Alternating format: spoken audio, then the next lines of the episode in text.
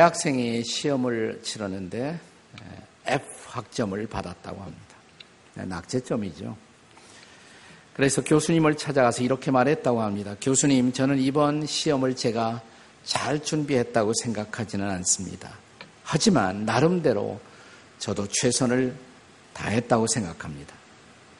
네, 정말이지 제 답안지가 F 학점은 아니라고 생각합니다. 그랬더니 교수님 빙그레 웃으시면서 대답했다고 합니다. 나도 자네 점수가 F 학점은 아니라고 생각하네. 그런데 F 학점이 내가 줄 수 있는 최저 점수라네. 더 낮게 주고 싶어도 다른 점수가 없어서 할 수 없이 그 점수를 주었다네. 이렇게 대답했다고 합니다. 이런 경우를 가리켜서 고사성어로 뭐라고 말할까요? 설상가상이라는 말이 어울리지 않겠습니까? 네, 설상가상이란 눈이 오는데 그 위에 서리상자, 서리까지 내린다. 우리가 흔히 고난이 겹칠 때, 어려움이 겹칠 때 사용하는 단어입니다. 우리가 철로 역정을 읽어보면 겸손의 골짜기를 통과하면서 주인공 순례자 크리스찬이 마귀 아블론과 싸우면서 상처를 입고 가까스로 주님의 도우심을 통해서 이 마귀를 물리치고 골짜기를 벗어납니다. 그런데 겸손의 골짜기를 벗어나자마자 또 다른 골짜기가 시작됩니다. 바로 그 골짜기가 사망의 음침한 골짜기였어요. 이 골짜기에 들어서자마자 두 사내가 허우적거리면서 어, 다가오는 것을 만나게 됩니다. 어디로 가느냐 그러니까 당신들은 당신은 절대로 이 골짜기를 들어설 생각을 하지 말라고 캄캄한 어둠이 있고 거기에는 괴물과 용들이 가득하고 신음소리로 가득 차 있다고 목숨을 보존하려거든 아예 이 골짜기를 갈 생각하지 말고 우리와 함께 돌아가자. 이것이야말로 설상가상의 상황이 아니겠습니까? 우리가 인생을 살아가다 보면 한 가지 고난이 비껴가는데 또 다른 더 큰 고난이 우리를 기다리는 경우들이 종종 있습니다. 하나의 문제를 가까스로 해결하고 겨우 한숨 돌리는가 했더니 또 다른 문제가 우리를 압박합니다. 이런 어려움들은 우리에게 사망 그 자체는 아닐지 모르지만 사망을 느끼게 만드는 사망의 그림자, 그늘이라고 할 수가 있습니다. 오늘 우리가 함께 읽은 시편 본문에 보시면 사망의 음침한 골짜기를 지날지라도 이 사망의 음침함이라는 단어가 출현하는데 이 단어는 본래 히브리 원어의 짤라무트라는 단어예요. 두 가지 단어의 합성인데 짤이란 단어, 찰이란 단어와 그 다음에 마베트라는 두 개의 단어의 합성어입니다. 문자 그대로 번역하자면 죽음의 그늘 이렇게 번역할 수가 있습니다. 유명한 킹 제임스 번역이 영어로 번역할 때 이 단어를 이렇게 번역했습니다. 그래서 shadow of death 이렇게 했어요. 죽음의 shadow, 그림자 혹은 그늘 이렇게 번역한 것입니다. 우리는 인생을 살아가면서 종종 죽음 그 자체는 아닐지 모르지만 죽음을 가까이 느끼는 순간들이 있습니다. 내 곁에 사랑하는 사람이 훌쩍 떠날 때, 아, 죽음은 우리에게도 낯선 손님이 아니로구나 비로소 느끼죠. 내가 어느 날 사고를 만나 가까스로 내 생명을 보존할 때, 혹은 뜻밖의 질병을 만나서 고통스러워할 때, 우리는 그런 경우, 아, 다행스럽게 나는 살아있구나, 라고 느끼기보다도 훨씬 더 어쩌면 나도 이렇게 죽을 수 있겠구나, 라고 느끼는 순간들이 있습니다. 우리는 모두 예배 없이 이런 사망의 음침한 골짜기를 통과해야 합니다. 이 골짜기를 통과하지 않고 저 새 예루살렘으로 천국 가는 다른 길은 없습니다. 돌아갈 수도 없습니다. 가야 합니다. 이 골짜기는. 그런데 여기 복음이 있습니다. 우리가 철로 역정에서 이 사망의 음침한 골짜기를 통과하는 주인공 순례자 크리스찬을 통해서 받을 수 있는 들을 수 있는 복음이 있어요. 끝뉴스가 있어요. 이 크리스찬은 마침내 이 골짜기를 통과할 수 있었습니다. 그에게 세 가지 무기가 있었기 때문에 그렇습니다. 이 세 가지 무기는 순례자로 하여금 내 곁에 주님이 함께 계시구나라는 것을 강력하게 느끼게 만들어 주었습니다. 그것 때문에 이 골짜기를 통과할 수 있었어요. 비록 사망의 음침한 골짜기를 지날지라도 해받음을 두려워 아니하면 주께서 나와 함께 하십니다. 아, 주님이 함께 하시면 문제가 없잖아요. 근데 문제는 주님이 함께 하시는 것을 어떻게 경험할 수가 있느냐. 이 순례자 크리스찬으로 하여금 그 주님이 함께함을 경험하게 만들었던 세 가지의 방편이 있습니다. 그 방편들이 뭘까요? 그 첫째는 모든 기도입니다. 모든 기도. 철로 역정에 보면 이 사망의 골짜기 어귀에 엄청난 불길과 연기가 쏟아져 나오고 있었어요.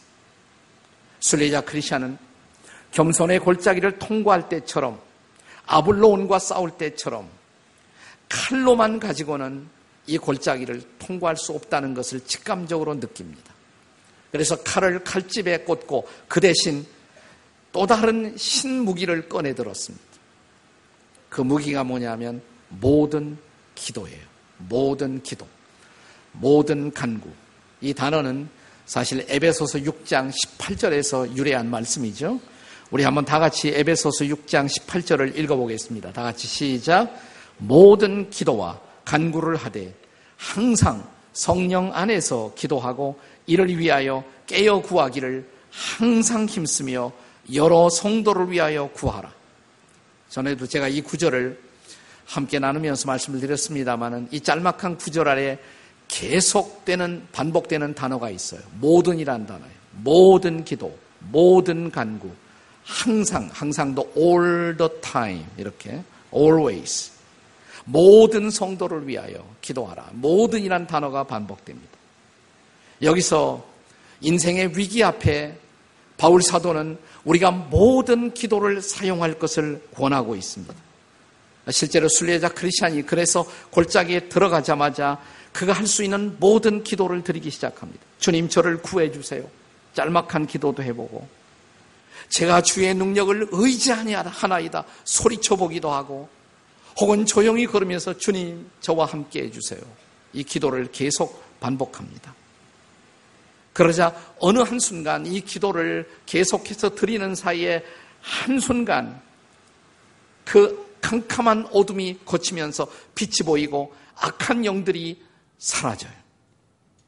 네. 이것이 기도의 능력인 것입니다. 기도란 무엇을 뜻합니까? 기도한다는 것은 내 힘만 의지할 수 없어서 전능자의 힘을 의뢰하는 것이 아니겠습니까? 우리가 기도하는 순간 우리는 전능자와 연결되는 거예요. 그 순간 나는 내 힘으로 걷는 것이 아니라 내 힘으로만 사는 것이 아니라 전능자의 힘으로 걸어갈 수가 있다는 것입니다. 그것이 바로 기도예요. 바로 그 모든 기도를 우리는 사망의 음침한 골짜기를 지날 때 인생의 위기의 마당에서 특별히 모든 기도를 사용할 필요가 있습니다. 교회 나와서 공적으로 하는 기도, 이런 기도도 하세요. 그러나 개인적으로도 사적으로도 기도하십시오. 소리내어 통성으로도 기도하십시오. 침묵으로도 기도하십시오. 길게도 기도하십시오. 짧게도 기도하십시오. 새벽에도 기도하십시오. 낮에도 기도하십시오. 저녁에도 기도하시고 한밤에도 잠이 안 오거든 벌떡 일어나 기도하십시오. 항상 기도하십시오. 탄원하며 기도하십시오. 자백하며 기도하십시오. 감사하며 기도하십시오. 이것을 가리켜서 모든 기도, 할 수 있는 모든 기도를 동원한 기도, 이것이 all prayer, 모든 기도예요. 우리가 농구 게임 관전을 하다 보면 마지막에 분리할 때 대세를 바꾸기 위해서 사용하는 감독들의 전략이 있습니다. 뭐라고 그럽니까? all court pressing이라고 그러죠. 우리가 인생의 위기 앞에서 사용할 수 있는 기도, 모든 기도, 모든 기도. 그리고 무엇보다 중요한 것은 성령 안에서 기도하는 것입니다. 성령 안에서 기도하라. 이 성령 안에서의 기도가 뭘까? 마치 이런 상태가 아닐까 생각해. 어떤 때는 기도해야 할 것 알면서 이런 순간에 무엇보다 기도가 필요하다는 것 당연히 알면서도 막상 기도하려고 그러면 기도가 안 돼요. 그럴 때 어떻게 할까요? 그때 억지로라도 기도하는 것이 좋을까요? 저는 그렇게 생각합니다. 기도가 안 될 때 억지로라도 기도하셔야 돼요. 그냥 뭔가 중얼거려 보세요. 그냥 하나님 기도가 잘 안 돼요. 라고도 기도하십시오. 그래서 엎드려서 그냥 뭔가 계속 답답한 마음을 토로하다 보면 그런데 그렇게 하다가 한순간 갑자기 기도가 터집니다. 기도가 열려요. 그리고 한순간 내가 기도하는 것이 아니라 누군가가 나를 사로잡고 내 기도를 인도하는 것을 경험하게 됩니다. 지금 하는 내 말이 뭔지 이해가 되시는 분은 기도가 뭔지 아시는 분이에요. 저는 이런 상태가 바로 성령 안에서의 기도가 아닐까 생각해요.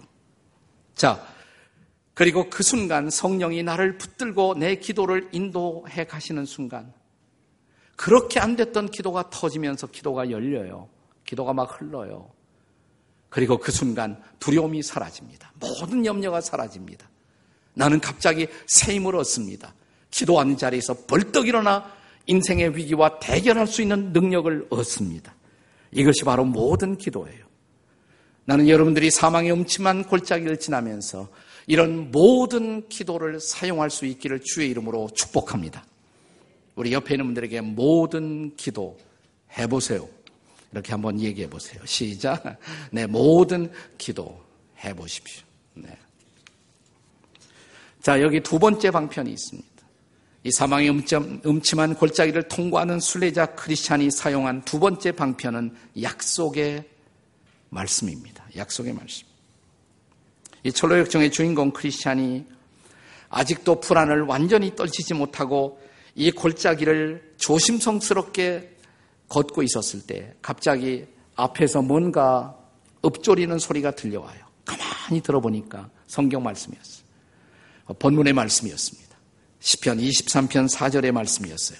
내가 사망의 음침한 골짜기로 지날 다닐지라도 해를 두려워하지 않을 것은 주께서 나와 함께 하십니다. 누군가가 내 앞에서 그 길을 지나면서 이 말씀을 계속 읊조리고 있는 거예요. 암송하고 있었어요. 너무 반갑죠.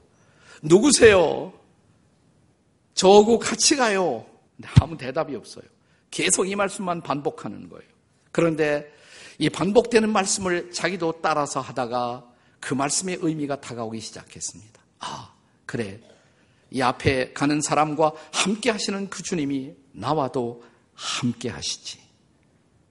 갑자기 이 말씀을 통해서 하나님의 임재를 경험하는 그 순간 순례자 크리스찬은 큰 힘을 얻습니다.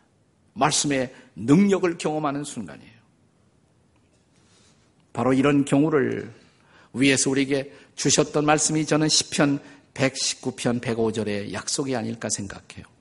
같이 한번 읽어 보시겠습니다. 시작. 주의 말씀은 내 발의 등이요, 내 길에 빛이 나이다. 말씀을 붙들고 묵상하다가 비로소 빛이 보여. 아, 이렇게 하면 되겠구나. 말씀이 빛이 되어 나를 인도하는 것입니다. 동일한 약속을 신약 성경에서도 발견합니다. 사도 베드로의 증언을 들어보세요. 베드로후서 1장 19절의 말씀입니다. 다 함께 읽겠습니다. 시작. 또 우리에게는 더 확실한 예언이 있어 어두운 데를 비치는 등불과 같으니 날이 새어 새별이 너희 마음에 떠오르기까지 너희가 이것을 주의하는 것이 옳으니라. 이것이 뭐예요? 기록된 말씀이에요. 성경 말씀을 뜻하는 것입니다. 이 말씀이 내 마음에 떠오르는 새별이다. 어두운 데를 비치는 등불이다. 여러분, 말씀이 내게 다가오시면서 말씀을 경험하시면서 마치 내 눈에 내 인생의 빛이 보이는 그런 말씀의 등불이라는 체험을 해보셨어요? 아, 그런 걸 경험해야 진짜 그리스도인이라고 할 수가 있죠. 네. 뭐 신앙의 삶을 도와주는 많은 것들이 있습니다. 예배의 의식이 나를 도울 수도 있습니다. 설교가 나를 도울 수도 있습니다. 그리고 찬양이 나를 도울 수도 있습니다. 수많은 여러 가지 방법들이 내 인생의 길에 도움이 될 수가 있습니다. 그러나 성경을 읽으면서 야, 말씀의 능력이 내게 경험되는 그 순간 이걸 뭐하고 비교할 수가 있겠어요? 옛날 종교 개혁자들이 그러니까 종교 개혁자들이 개혁을 시도할 그 무렵 성경은 닫혀 있는 책이었어요. 사제들밖에 읽지 못했어요. 그것도 예배 미사 시간에만 나티노를 가지고 강론을 했단 말이죠. 그러니까 보통 사람들은 성경에 접근할 수 없었어요. 종교 개혁은 마르틴 루터가 이 성경을 평범한 사람도 읽을 수 있도록 독일어로 번역함으로써 종교 개혁이 시작된 것입니다. 이제 사람들이 진짜 말씀 속에 들어가 말씀을 읽기 시작하니까 말씀의 능력이 막 경험되는 거예요. 말씀의 능력. 그래서 그다음부터 종교 개혁자들을 붙들게 된 종교 개혁의 위대한 슬로건이 하나 탄생합니다. 그게 뭐냐면 솔라 스크립트라 오직 성경. 오직 성경. 교황의 말씀도 아니고 네. 어떤 종교 예전도 아니고 의식도 아니고 오직 성경 그것이 우리 인생의 등불이다. 이것이 개혁자들이 발견한 놀라운 진리였어요. 흥미로운 것은 저한 번연이 철로 역정을 쓰고 있었을 때 청교도 시대였고요. 교황에 의해서 많은 박해를 받고 있었거든요. 그래서 이 철로 역정을 쓰면서 사망의 음침한 골짜기를 통과해 나올 무렵 그 동굴 속에다가 두 늙은이가 있었어요. 근데 하나는 이미 죽었어요. 한 사람은 늙은 교황이고 한 사람은 죽어 있는 이교도 두 사람을 거기다 배치해 놓았습니다. 그 당시 가장 위대한 지도자가 그들의 삶에 빛이 되지 못했다는 것입니다. 그들은 죽어 있는 이교도와 별로 다를 것이 없다. 그러나 저는 오늘의 상황에서 볼 때 그것이 가톨릭의 현상만은 아니라고 생각합니다. 오히려 우리 개신교에도 더 많이 지금은 그것이 적용될 수가 있습니다. 우리가 가야 할 길을 제대로 인도하지 못하는 개신교 목자들의 모습은 우리 모두를 슬프게 하고 있는 모습들입니다. 그런데 여러분과 제가 정말 믿어야 할 것은 지도자가 아니에요. 저도 믿지 마세요. 모든 인간은 실수할 수가 있습니다. 모든 인간에는 오류가 있을 수가 있습니다. 그런데 유일하게 오류 없이 우리를 붙들고 인도할 수 있는 것, 그것은 딱 하나밖에 없어요. 성경이에요. 여러분 이 말씀을 붙들어야 돼. 사람 믿지 마시고. 심지어 내가 존경하는 지도자에게도 그, 내 인생의 모든 것을 거기에 걸 수는 없는 것입니다. 오직 말씀. 솔라 스크립트라. 오직 성경. 이것이 진정한 개혁의 spirit, 개혁 정신이었던 것입니다. 오늘의 사망한, 사망의 음침한 골짜기를 통과하면서 저와 여러분을 안전하게 그리고 완벽하게 인도할 수 있는 유일한 가이드, 그것은 하나님의 말씀인 것을 믿으시기 바랍니다. 이 말씀을 가까이 하십시오. 이 말씀을 묵상하십시오. 이 말씀을 암송하십시오. 이 말씀을 붙들고 사십시오. 이 말씀을 순종하십시오. 그러면 우리는 이 골짜기를 돌파할 것입니다. 새로운 내일을 볼 것입니다. 이 사망의 음침한 골짜기를 벗어나게 하는 세 번째 방편이 있어요. 첫째는 뭐라고 그랬습니까? 모든 기도. 두 번째는 약속의 말씀. 세 번째는 승리의 찬양입니다. 승리의 찬양. 따라서 하세요. 승리의 찬양. 옆에 있는 분들에게 승리의 찬양을 부르세요. 이렇게. 예, 철로 역정에 보면 이제 이 주인공이 사망의 음침한 골짜기를 무사히 벗어나오면서 그 입에서 흘러나오는 찬양이 있습니다. 그 찬양의 가사는 다음과 같습니다. 오 경이로운 세상 달리 어찌 표현하리요 이 끔찍한 곤경에서 날 지키시고 그 어려움에서 날 건지신 그 손길에 축복이 있으라.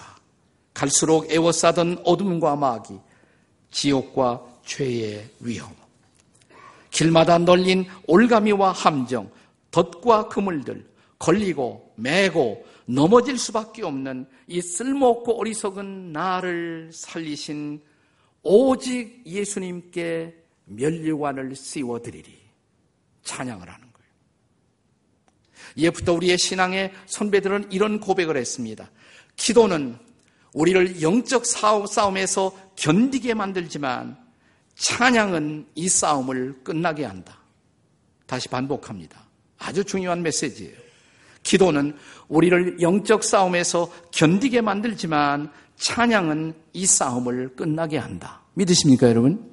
따라서 해보세요. 기도는 영적 싸움에서 견디게 하지만 찬양은 이 싸움을 끝나게 한다. 네. 기도한다는 것은 아직도 싸우고 있다는 얘기예요. 근데 찬양하는 순간 싸움은 끝났다는 선언이에요. 여러분, 이 찬양을 부른다는 것, 이것은 이 싸움의 완벽한 승리를 이미 주님 앞에 드리고 있는 모습인 것입니다. 근데 우리의 신앙의 선배들은 종종 아직 캄캄하지만, 아직 어둠이 있었지만, 찬양함으로 상황을 전복시킨 놀라운 삶의 모범들을 보여주고 있습니다. 여러분, 바울 사도가 빌리보의 감옥에 들어갔을 때를 상상해 보세요. 그가 아시아를 향해서 가다가 성령님의 인도를 통해서 유럽 땅으로 발걸음을 바꾸죠. 하나님이 유럽의 복마를 위해서 바울의 발걸음을 전환시킨 것입니다. 그가 유럽의 첫 번째 지방인 마케도니아 빌리보라는 도시에 왔었을 때 전도를 하죠, 이제. 한 사람 한 사람. 점치던 여자 종 하나, 점을 아마 잘 쳐서 장사가 잘 됐던 것 같아요. 근데 그건 귀신에 사로잡혀서 그런 게, 그렇게 한 것입니다. 그러니까 귀신에 사로잡혀서 귀신같이 점을 치던, 네. 여종 하나를 만나서 그가 기도로 영적 대결을 통해서 이 여인을 구출합니다. 이 여인이 복음을 받아들이고 그리스도인이 돼요. 그러자 이 여종을 부리면서 돈을 벌고 있었던 그 주인이 화가 난단 말이죠. 그래서 바울을 고발하죠. 네. 우리가 받아들일 수 없는 이상한 풍속을 여기서 전하는 사람들이 있다. 그래서 감옥에 잡혀가요. 네. 말할 수 없이 매를 맞습니다. 그리고 감옥에서 꼼짝 못하도록 착고를 쇠사슬로 손과 발을 내어 놓았습니다. 그런데 그렇게 억울하게 전도하다 붙잡혀 감옥에 들어간 한밤중에 잡혀왔던 동역자 신라와 더불어서 바울은 벌떡 일어나 찬양을 부릅니다. 이 한밤중에 콘서트 찬양이에요. 네, 찬양을 불러요. 근데 그 찬양을 부르는 바로 그 순간 놀라운 일이 일어나죠. 네, 바울과 신라를 메고 있던 쇠사슬이 풀어집니다. 죄수가 도망가면 이 간수는 책임을 져야 하니까 너무 당황해서 간수가 자살을 하려고 하는 순간 도망가지 말라고 우리는 다 여기 있다고 하나님이 역사하는 현장에 섰던 이 간수는 너무 놀라서 바울 앞에 엎드려 이렇게 말합니다. 선생들아, 우리가 어찌하여야 구원을 얻으리까? 이때 바울이 찬양하고 나서 전한 놀라운 메시지, 주 예수를 믿으라. 그리하면 너와 내 집이 구원을 얻으리라. 네. 간수가 구원받고 빌리포의 감옥의 문이 활짝 열리고 유럽 선교의 문이 활짝 열리는 놀라운 기적이 일어났습니다. 찬양이 감옥을 여는 것입니다. 찬양이 쇠사슬을 푸는 것입니다. 찬양이 우리의 삶의 진정한 승리를 가져다 주는 것이에요. 한평생 찬양이란 주제 하나만을 가지고 설교를 하면서 세일 수 없는 수많은 사람들에게 은혜와 감동을 끼쳤던 한 사람이 있습니다. 이 사람 본래 군대 쫄병으로 들어갔다가 은혜 받고 나서 군인들에게 전도하기 위해서 다시 군목을 자원해서 들어갑니다. 그는 어디 가든지 그는 한 단일한 주제로 설교를 했습니다. 그의 메시지는 언제나 같았습니다. 이분이 남긴 책이 여러 권이 되는데 그 책 읽어봐도 메시지는 사실 하나밖에 없어요. 그건 범사에 감사하라. 혹은 범사에 찬양하라. 그분의 메시지의 독특함은 이런 것입니다. 우리가 어떤 문제에 둘러싸이면 이 문제에서 나를 구출해 달라고 혹은 어떤 사람을 위해서 중보할 때 저 사람 변화시켜 달라고 기도하는데 그렇게 기도하지 말고 일단 감사를 하라는 거예요. 힘들어도 감사부터 하라는 거예요. 짐이라는 이름을 가진 젊은 청년이 있었는데 이분이 이 지금 소개드린 군목 멀린 캐로더스라는 사람이에요. 멀린 캐로더스. 지금은 고인이 되었습니다만 뭐 찬양의 능력이라는 유명한 책을 쓴 사람입니다. Power of Praise라는 책. 네. 수십만의 인생들을 변화시켰어요. 근데 메시지는 사실은 단순해요. 네, 짐이라는 청년이 이 사람은 항상 아버지 때문에 골몰이 알았습니다. 그 아버지가 알코올 중독자였어요. 그래서 자기 아내와 더불어 자기 아버지를 위해서 기도할 때 항상 기도가 뭐냐면 하나님 우리 아버지 변화시켜 주세요. 우리 아버지 이 중독에서 구출해 주세요.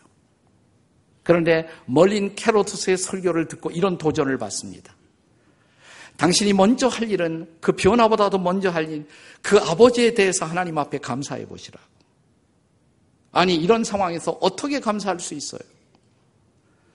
당신이 하나님의 주권을 믿는다면, 하나님을 사랑하는 자, 그 뜻대로 부르심을 입은 자들에게는 모든 것이 합력해서 선을 이룬다. 이 말씀을 참으로 믿는다면, 그 환경 속에 역사하실 하나님, 그리고 마침내 선을 이루실 하나님, 그 하나님을 믿는다면 찬양할 수 있지 않느냐고. 이 설교를 듣고 충격을 받습니다. 그리고 집에 들어와서 여보, 우리 기도가 틀렸어. 우리 아버지 변화시켜 주세요. 이게 아니라 아버지 주셔서 감사합니다. 나 한 번도 그런 기도 안 해봤거든. 부인이 막 웃으면서 어떻게 당신 아버지 같은 사람을 감사할 수 있어요? 그런데 목사님 말씀이 일리가 있어.